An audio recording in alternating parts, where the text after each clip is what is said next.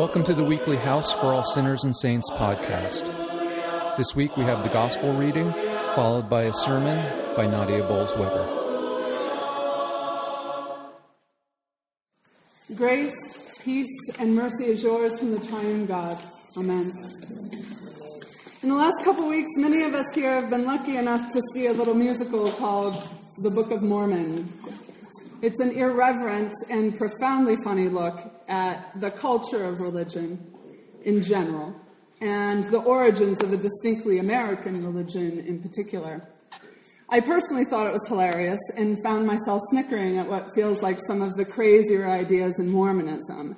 Things like, and I could be wrong about this, but the belief that good Mormon men get to eventually have their own planet.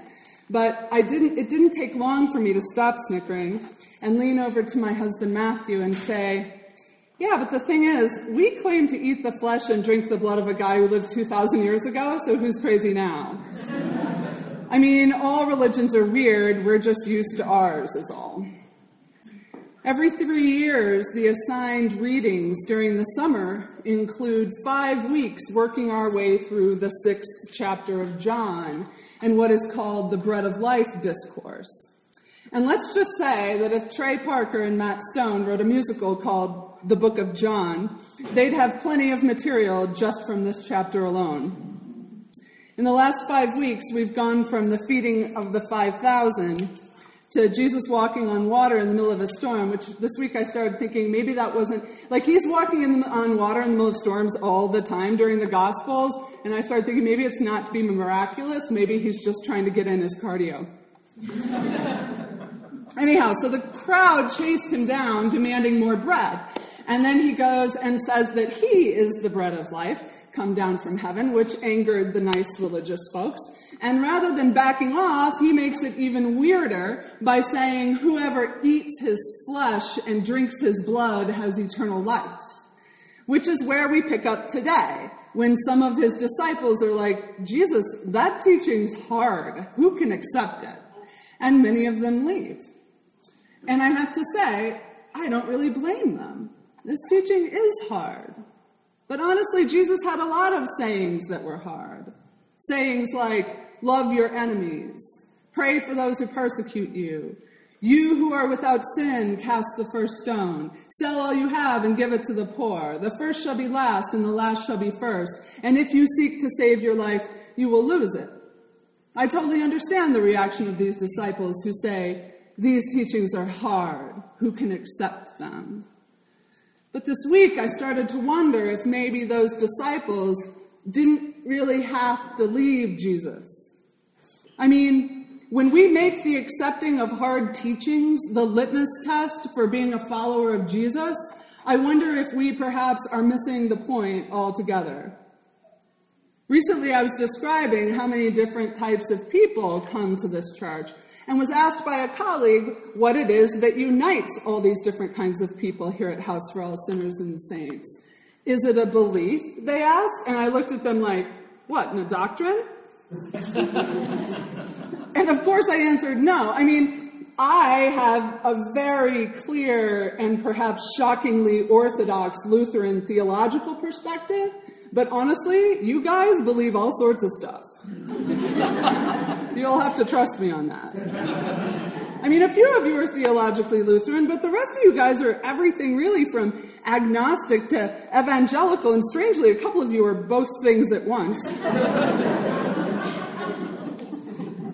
So while we are pretty Christocentric here and unapologetically so, I mean, when we're, we're like obviously pretty into Jesus, accepting a certain doctrine is ultimately not that which unites us.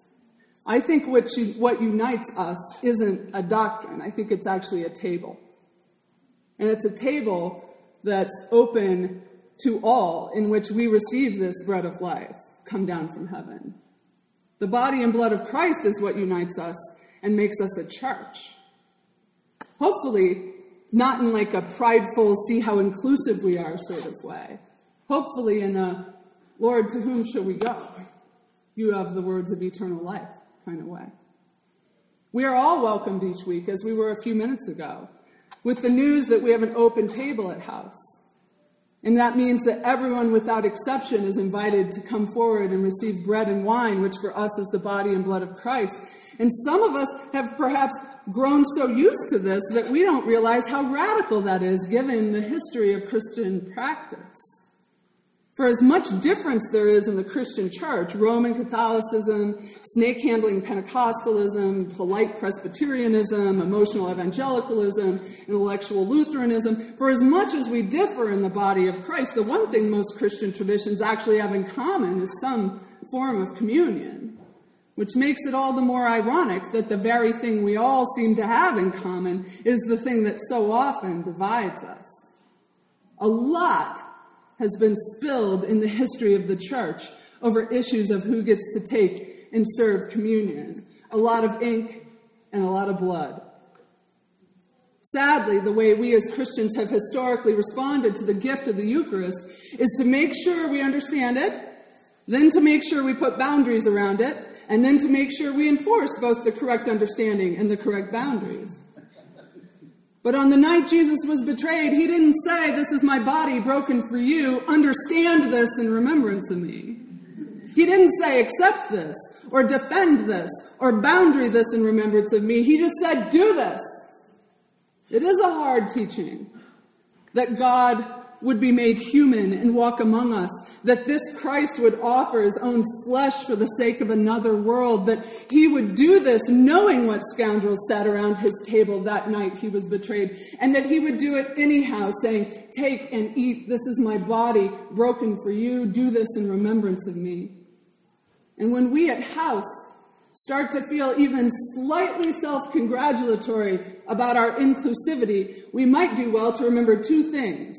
One, the 12 disciples who sat around that table included Judas the betrayer and Peter the denier. And the reason Judas and Peter make us cringe is that there is that of the Christ betrayer and the Christ denier in all of us. And it is precisely that part of us which Jesus seeks to make whole with his broken body. And two, every time we enter this space, we pass that mural of the Last Supper that we created last year and what some of you might not realize is that the disciples in that mural were created out of images of people or that within ourselves that we wish were not invited to the table. This teaching is hard. Who can accept it? It is hard to accept that our enemies receive the same forgiveness and grace and redemption as we do, but sometimes, honestly, it's even harder to accept not just that God welcomes all, but that God welcomes all of me, all of you.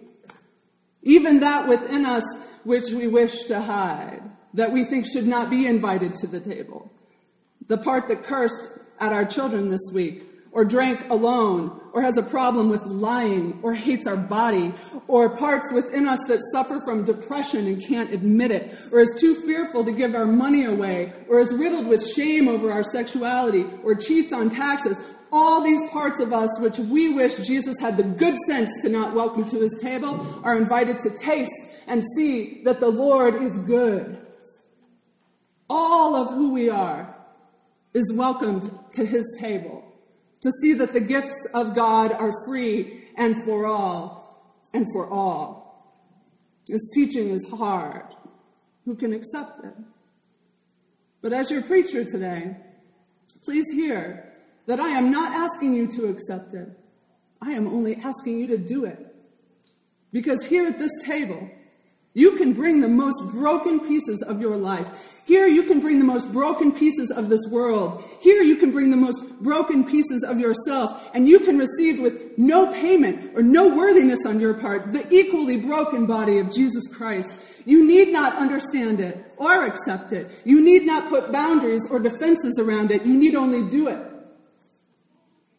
So come with all of who you are and receive the living bread come down from heaven. Receive life and forgiveness and salvation with all the other broken saints and gleaming sinners, for it is this that unites us in the love of a powerful God. Amen.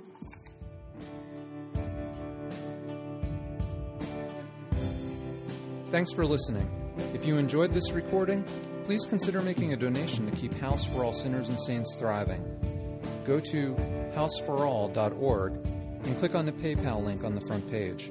Your donations are deeply appreciated. If you'd like to read more, you can find our pastor's blog at www.patheos.com slash blogs slash Nadia Bolz-Weber.